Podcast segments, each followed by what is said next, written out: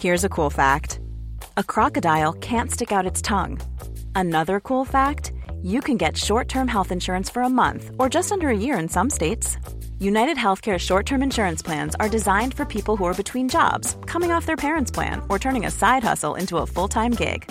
Underwritten by Golden Rule Insurance Company, they offer flexible, budget friendly coverage with access to a nationwide network of doctors and hospitals. Get more cool facts about United Healthcare short term plans at uh1.com. Hey, I'm Ryan Reynolds. At Mint Mobile, we like to do the opposite of what Big Wireless does. They charge you a lot, we charge you a little. So naturally, when they announced they'd be raising their prices due to inflation, we decided to deflate our prices due to not hating you. That's right. We're cutting the price of Mint Unlimited from $30 a month to just $15 a month. Give it a try at mintmobile.com slash switch. $45 upfront for three months plus taxes and fees. Promo for new customers for limited time. Unlimited more than 40 gigabytes per month. Slows. Full terms at mintmobile.com. There's never been a faster or easier way to start your weight loss journey than with PlushCare. PlushCare accepts most insurance plans and gives you online access to board-certified physicians who can prescribe FDA-approved weight loss medications like Wigovi and Zepbound for those who qualify. Take charge of your health and speak with a board-certified physician about a weight loss plan that's right for you. Get started today at plushcare.com slash weight loss. That's plushcare.com slash weight loss. plushcare.com slash weight loss. Hola, ¿qué tal? Les habla Pride. Bienvenidos a Terror para Llevar. En esta ocasión les traigo la parte 2 llamada Globos de la historia Penpal, que en español significa amigos por correspondencia. Escrita por Dathan Auerbach. Una historia tan popular y tan bien recibida por la comunidad de creepypastas que posteriormente se convirtió en novela. Si quieren los links a la página del autor, a la novela en Amazon o a los posts originales en inglés, se los dejaré en la descripción de este episodio o de su respectivo video en YouTube, así como la música utilizada de fondo. Esta segunda parte se subió originalmente a mi canal de YouTube el 7 de enero del 2017. Si quieren estar al día con mis más recientes narraciones de terror, síganme en mi canal de YouTube, El Orgullo del Operador, y también los invito a que me sigan en redes sociales. Me pueden encontrar como Yo Soy Pride en Twitter, Facebook, Twitch, Instagram y TikTok. Ahora sí, los dejo con la parte 2, Globos.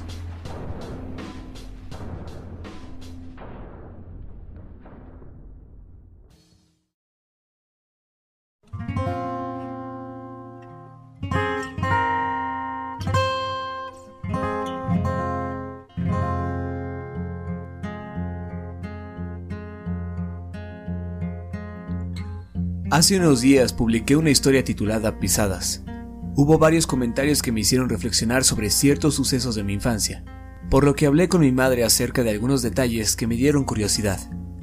Ella, fastidiada por mis preguntas, me dijo, ¿por qué no simplemente les cuentas sobre los malditos globos si están tan interesados? En cuanto dijo eso, recordé de golpe muchas cosas de mi niñez que había olvidado. Lo que escucharán a continuación les proveerá de un mejor contexto a mi anterior relato el cual, si no has escuchado, te recomiendo que lo hagas. Si tienen alguna pregunta al respecto, siéntanse libres de expresarla. Trataré de contestar sus dudas. Cuando tenía 5 años de edad, iba a una escuela que, hasta donde puedo recordar, era muy insistente con enseñar por medio de la práctica. Era parte de un nuevo programa educativo diseñado para que los niños pudieran desarrollarse a su propio ritmo.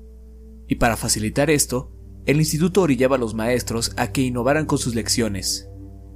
Cada profesor tenía la libertad de crear sus propios temas, los cuales durarían por todo el ciclo escolar, y cada materia como matemáticas, literatura, etc., serían diseñadas para ir de acuerdo a dichos temas.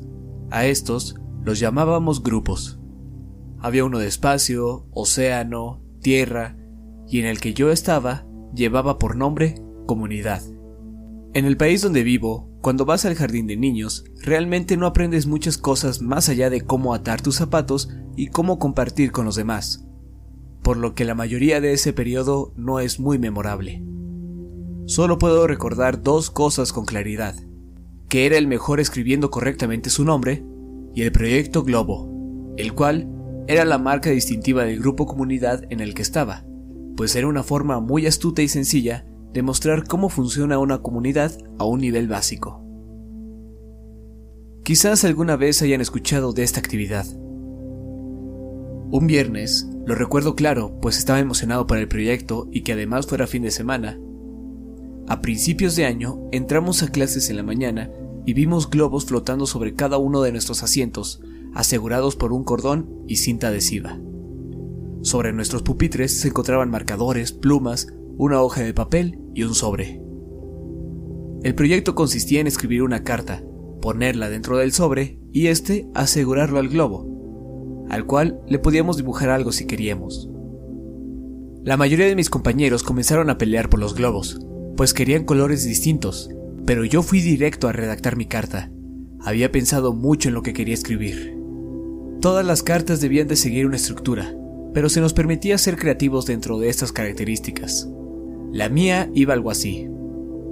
Hola, encontraste mi globo. Mi nombre es... y asisto a... escuela primaria. Te puedes quedar con el globo, pero me gustaría que contestaras mi carta. Me gusta Mighty Max, explorar, construir fuertes, nadar y hacer amigos. ¿Qué te gusta a ti? Escríbeme pronto. Aquí te dejo un dólar para el correo. Y sobre el dólar escribí con marcador para estampillas. Mi madre dijo que eso era innecesario, pero yo creí que era algo súper inteligente, así que lo hice. La profesora nos tomó una foto a todos por separado, junto a nuestros globos, y nos hizo adjuntarla al sobre. También anexó una carta distinta con las nuestras. Supongo yo que era para explicar la naturaleza del proyecto, agradeciendo la participación a quien decidiera contestarnos, escribiendo de vuelta o mandando fotos del lugar donde vivían, por ejemplo, sus vecindarios. Esa era la idea, crear un sentimiento de comunidad sin tener que dejar la escuela, para así establecer un contacto seguro con otras personas parecía una idea muy divertida e inocente. Durante las siguientes semanas las cartas comenzaron a llegar. La mayoría venían con fotografías de estatuas o puntos de referencia locales, y cada vez que llegaba una carta nueva, la maestra las adhería con una tachuela a un gran mapa que teníamos en la pared. Así podíamos saber de dónde había llegado y qué tan lejos había viajado nuestro globo. Era una idea muy genial, pues eso de verdad nos incitaba a querer llegar a la escuela, para ver si ya nos habían contestado. A lo largo del año, un día a la semana, podíamos escribirle a nuestro amigo por correspondencia, o a los de otros compañeros de clases, en caso de que el nuestro aún no nos hubiera contestado. Mi respuesta fue de las últimas en llegar. Cuando llegué al salón de clases, miré ansioso mi pupitre, pero nuevamente no había nada para mí. Y mientras tomaba asiento, la profesora se me acercó entregándome un sobre.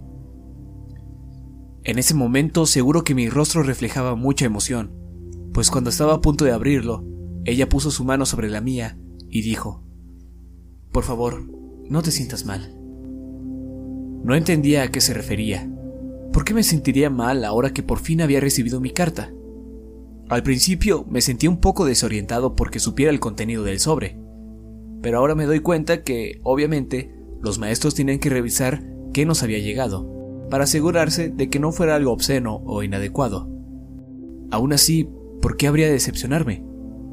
Cuando abrí la envoltura, entendí el porqué. No había carta alguna. Lo único que había dentro del sobre era una foto, de esas que se imprimen instantáneamente al momento de capturar la imagen. Pero no podía distinguir qué había retratado en esta. Lucía como un pedazo de algún desierto, pero estaba demasiado borrosa. No podía decirlo con certeza. Era como si la cámara se hubiera movido al momento de tomar la fotografía. No tenía remitente, así que no podía responder aunque quisiera. Estaba devastado. El año escolar continuó, y las cartas dejaron de llegar para casi todos los chicos del salón. Después de todo, no es como si pudieras mantener largas conversaciones por correo con un niño de kinder. Todos, incluyéndome, habíamos perdido el interés casi por completo en la correspondencia. Entonces llegó otro sobre. Mi emoción revivió y me sentí deleitado por el hecho de que había recibido otra carta, cuando la mayoría de mis compañeros ya los habían dejado sus amigos por correspondencia. Tenía sentido que recibiera otra carta, pues la primera en realidad solo era una foto borrosa. Quizás esta era para compensar eso. Pero nuevamente, no había más que otra fotografía. Esta se veía un poco mejor. Aún así no distinguía mucho. La imagen tenía un ángulo en contrapicada muy exagerado. Se podía ver la esquina del techo de algún edificio, y el resto se perdía por culpa del resplandor del sol. Dado que los globos no viajaban muy lejos y por el hecho de que los lanzamos el mismo día, el mapa comenzó a aglutinarse de correspondencia, por lo que a los niños que aún seguían mandando cartas se les permitió llevarse las fotos a casa. Mi mejor amigo, Josh, era el segundo niño que más fotografías se llevó a su hogar para el final del año escolar. Su amigo por correspondencia era bastante cooperativo y seguido le enviaba fotos de su entorno local. Creo que Josh se llevó cuatro fotos. Yo me llevé casi 50. Ryan Reynolds here from Mint Mobile. With the price of just about everything going up during inflation, we thought we'd bring our prices down. So to help us, we brought in a reverse auctioneer, which is apparently a thing.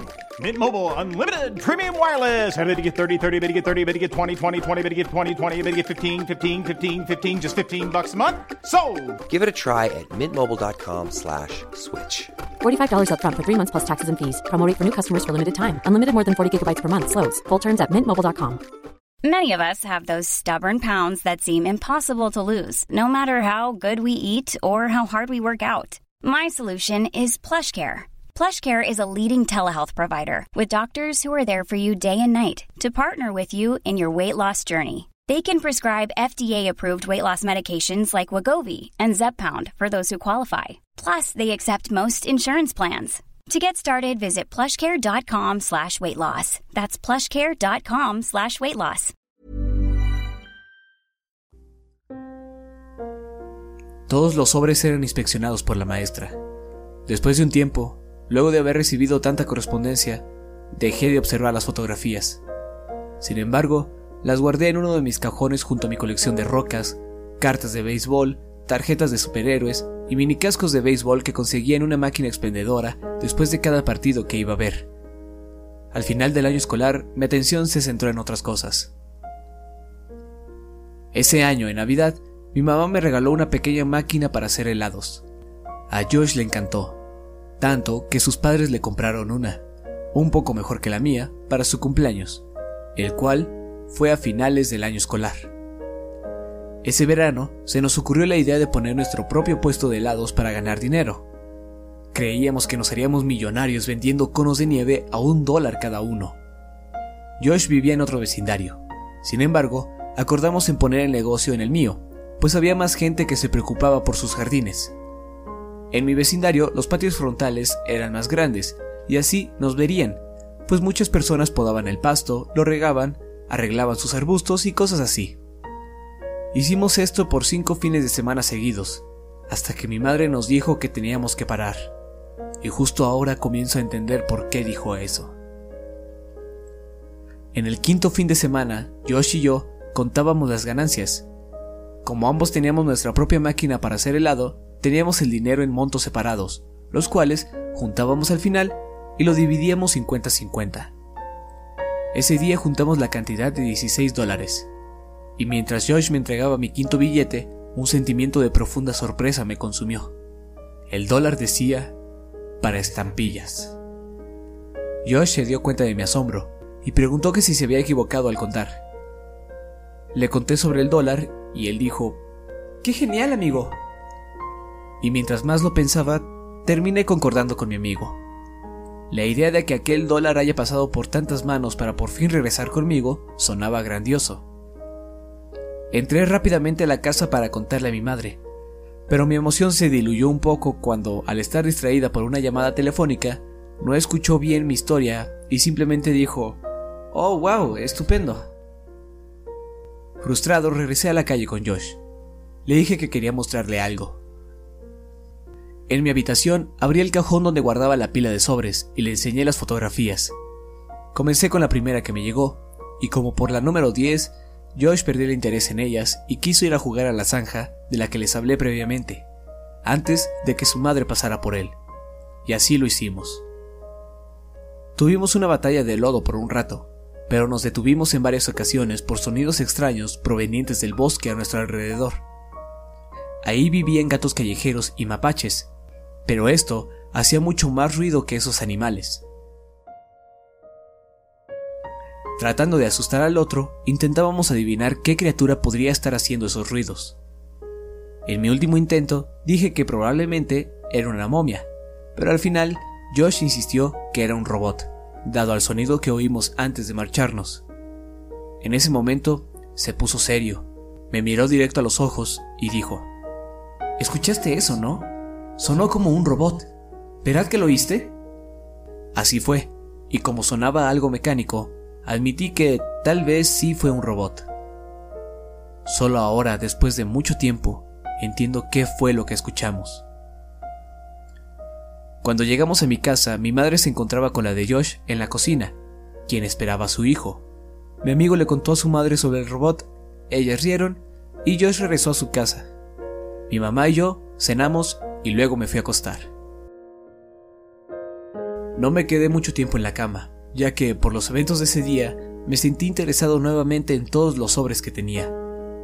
Puse el primer sobre en el suelo y la foto del desierto borroso encima de este, luego el segundo sobre al lado y la imagen de la esquina del edificio encima del papel, y así sucesivamente hasta que formé una cuadrícula de 5 por 10. Se me enseñó a ser cuidadoso con mis cosas y colecciones, aun si no estuviera seguro de que fueran importantes o valiosas. Acomodadas de esa forma, me di cuenta que las fotos se veían gradualmente más claras. Un árbol con un pájaro sobre él, una señalización de velocidad, un transformador, un grupo de personas entrando a un edificio, y entonces vi algo que me perturbó tanto que incluso ahora al contarles esto, tengo el mismo sentimiento de vértigo y mareo que tuve en ese instante, mientras mi mente solo era capaz de pensar en una cosa una y otra vez. ¿Por qué salgo yo en esta fotografía?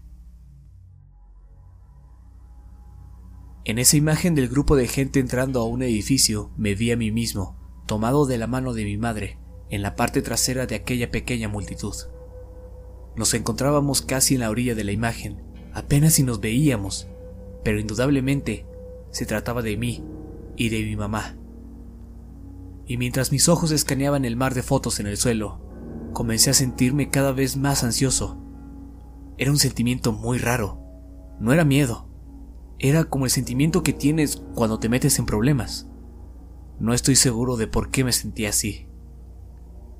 Me senté en el suelo, desconcertado, y con el sentimiento de que había hecho algo malo. Esta sensación solo se intensificó mientras observaba el resto de las fotos, después de haber visto aquella que detonó todo. Y finalmente, me di cuenta. Yo aparecí en todas las fotografías. Ninguna de las tomas era de cerca, ninguna se enfocaba solo en mí, pero yo aparecí en todas y cada una. A un lado, en la parte de atrás, al fondo, algunas de ellas solo tenían una pequeña parte de mi rostro, justo al filo de la imagen. Sin embargo, ahí estaba yo, sin falta. No sabía qué hacer. Tu mente trabaja de formas raras cuando niño. Una gran parte de mí Sentía miedo de ser castigado por el simple hecho de aún estar despierto. Y dado a que ya tenía el temor de que había hecho algo malo, decidí que lo mejor sería irme a dormir. Al día siguiente mi madre faltó al trabajo y pasó casi toda la mañana limpiando la casa. Yo miraba caricaturas, esperaba que fuera el momento indicado para mostrarle mi descubrimiento. Cuando salió por la correspondencia, tomé un par de fotos, las puse en la mesa frente a mí y me senté a esperarla. Cuando regresó, ya se encontraba abriendo los sobres y lanzó algo de promociones y boletines a la basura. Mamá, ¿puedes venir? Tengo estas fotos y... Dame un segundo, cariño. Necesito marcar estos recibos en el calendario. Después de un par de minutos, regresó y se puso a mis espaldas, preguntando qué necesitaba. Podía escuchar cómo barajeaba las cartas del correo pero yo solo observaba las fotos y le conté sobre estas. Conforme avanzaba mi explicación, sus respuestas simples como, ajá, sí, fueron disminuyendo, y de repente se quedó completamente callada. Solo podía escuchar el débil sonido que hacía con el correo. El siguiente ruido que se hizo presente fue ella tomando aliento, como si estuviera en una habitación sin oxígeno. Finalmente, sus suspiros culminaron con ella dejando caer la correspondencia sobre la mesa y corriendo a la cocina para tomar el teléfono. Mamá, lo siento. No sé qué pasa con las fotos. No te enojes conmigo. Mi madre gritaba al teléfono y caminaba rápidamente sin rumbo dentro de la cocina. Yo simplemente jugueteaba nervioso con la correspondencia junto a mis fotografías. El sobre de hasta arriba tenía algo saliendo de él. Consumido por la ansiedad, saqué el contenido. Era otra foto. Confundido, creí que alguna de las que tenía puestas sobre la mesa se había mezclado con las cartas que mi mamá lanzó. Pero al examinarla, me di cuenta que jamás había visto esa. Para mi desgracia, en esta aparecía yo. Sin embargo, era una toma mucho más de cerca. Me encontraba rodeado por árboles y una sonrisa se dibujaba en mi rostro. Pero no solo aparecía yo, Josh estaba conmigo. Era una foto del día anterior. Comencé a gritarle a mi mamá, quien aún hablaba con un volumen elevado al teléfono. Grité repetidamente hasta que por fin contestó. ¿Qué quieres? Todo lo que pude preguntar fue... ¿A quién estás llamando? Le llamo a la policía, cielo. Pero, ¿por qué? Lo siento, no quería hacer nada malo. Ella me contestó con algo que nunca entendí hasta ahora, que me vi forzado a recordar aquellos eventos de los primeros años de mi vida. Ella tomó el sobre de la mesa y la foto donde aparecía Josh. Sostuvo el sobre frente a mí, pero yo solo podía ver cómo el color se drenaba de su rostro. Con lágrimas al borde de sus párpados, dijo que tenía que llamar a la policía, pues el sobre que llegó ese día a nuestro buzón no tenía sello de la oficina postal.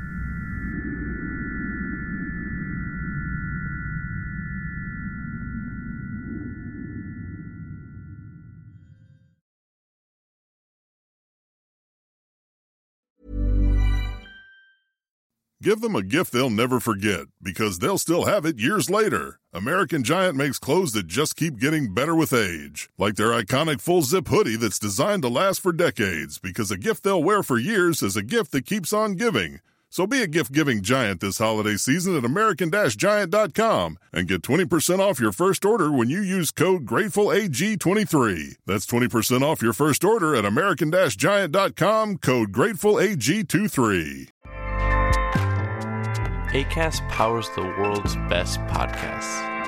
Here's a show that we recommend. The Real Housewives is a guilty pleasure for most, but if you're looking to not feel guilty about that pleasure, tune in to Everything Iconic with me, Danny Pellegrino, where I break down all the messy moments and behind the scenes antics of Bravo's popular franchise. And on Everything Iconic, I also interview celebrity guests like Kelly Ripa, Kiki Palmer, Drew Barrymore, Cameron Diaz, and more about their guilty pleasures, their past work, and so much more. So if you're pop culture obsessed and find yourself watching way too much reality TV like me, tune in to Everything Iconic with Danny Pellegrino wherever you listen to podcasts. ACAST helps creators launch, grow, and monetize their podcasts everywhere. ACAST.com.